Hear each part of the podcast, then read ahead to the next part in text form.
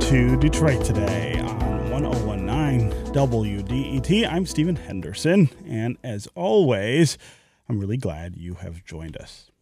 Everything changed for all of us in March, and since then, nothing has quite seemed the same. Here at WDET, we have become an even more tightly knit community through additional live shows and other efforts, which really have just been additional opportunities for us to connect with you.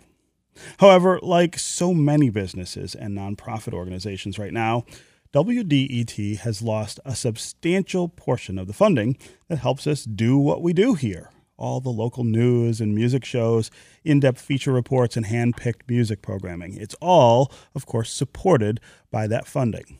Here to tell us a bit more about WDET's current financial situation and how you can help is our general manager, Mary Zatina. Mary, welcome to the studio here on Detroit Today. Thank you, Stephen. I'm really happy to be with you. Yes. So uh, let's start with this. How did WDET react to the COVID 19 crisis and stay at home? What did we do when all of the things that our listeners are used to kind of fell apart and went away? Well, in, initially, we approached it with a set of values um, that that ultimately have guided us in a lot of decision making, and we had four primary values: service, health and well-being, innovation, and unity. And that service commitment was really about stay on the air. Uh, when the governor had her executive order about stay home, stay safe, she identified media organizations as essential organizations and we determined that there are essential workers here, like you, who need to come in every day. And there's a, a staff of production folks who help bring this show every day. And the rest of us who could work from home did to keep the germs down. Mm. So that was our way to keep that commitment to stay on the air. We also had a value of health and well being, protect the health of our team members advocate and advise to protect the health of the community, which you have done very beautifully on this show. I'm particularly proud of how you really have been um, somewhat of a, uh, I guess I better not say singular voice, but a strong voice talking about health disparities and um, really raising all of our awareness about that. We've also been committed to innovation, figuring out how do we keep a radio station on the air when everyone's working from home? How do we fulfill our work responsibilities and mail out t shirts when no one's here to do it? And then uh, a value of unity. Uh, how do we create and sustain a sense of continuity and normalcy and togetherness for this community, for all of our listeners all over metropolitan Detroit and Canada and those who, who listen to us on air. So we approached it with a set of values and um, some some reality set in. Our events that uh, generate revenue all were canceled. Mm. Our beloved businesses who sponsor programs, many of them had to close.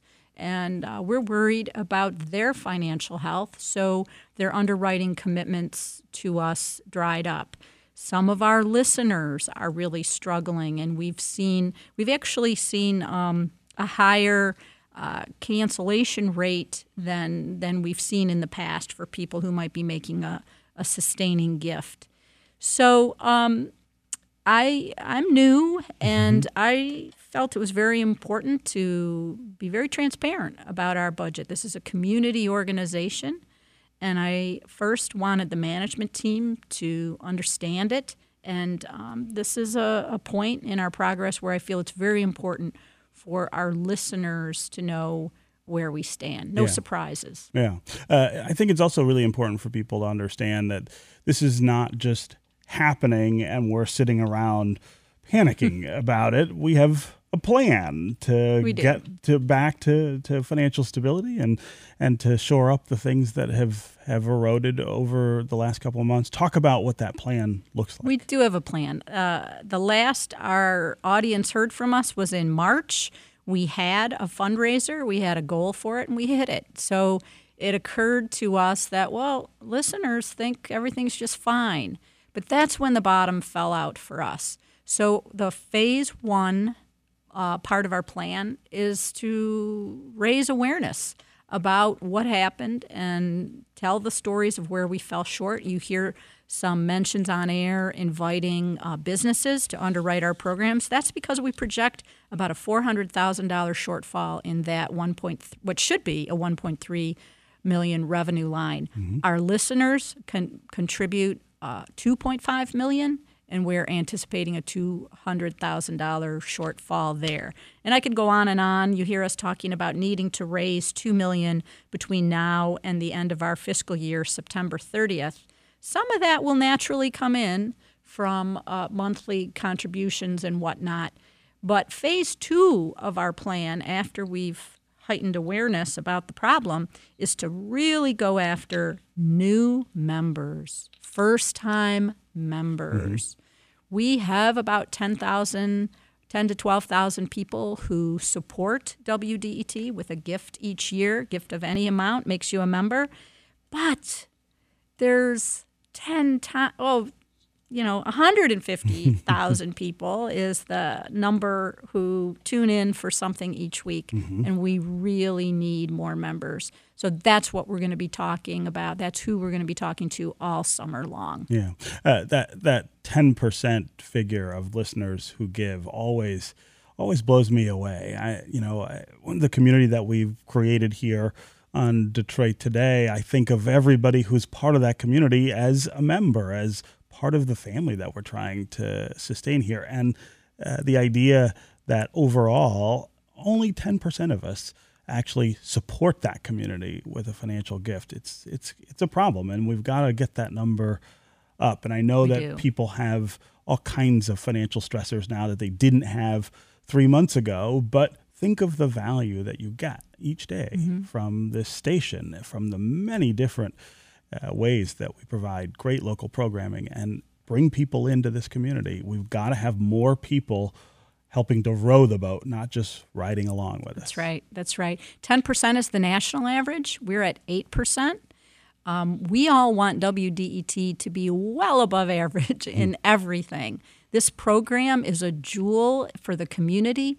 We are the station that brings All Things Considered and Morning Edition to the community. Though All Things Considered and Morning Edition are the number one and number two radio programs in the nation. Sean Hannity and everybody else are way below that. Mm-hmm. So um, we're above average, and we want to be above average in community support as well. Yeah. So, to your listeners, and you have a very loyal following, I just want to say you might roll your eyes when you hear us with uh, spots and messages targeting first time givers, but it's going to take some heavy lifting because the messages um, haven't yet struck a chord mm. with those non supporters.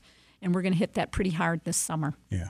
Uh, you're having a call tonight to answer oh, people's questions about this.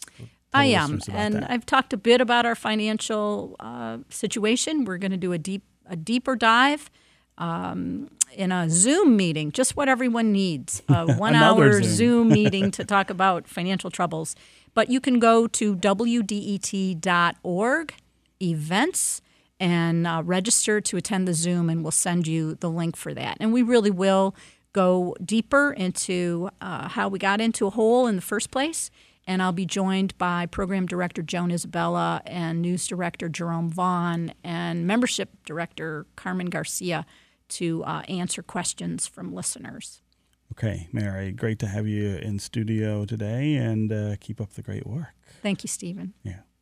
All right, we're going to take a quick break, and when we get back, we're going to start the show with a look at the movement here in Detroit and nationally that is calling to remove and replace statues and streets and other institutions that celebrate oppressive figures from our country's past. Stay with us on Detroit Today.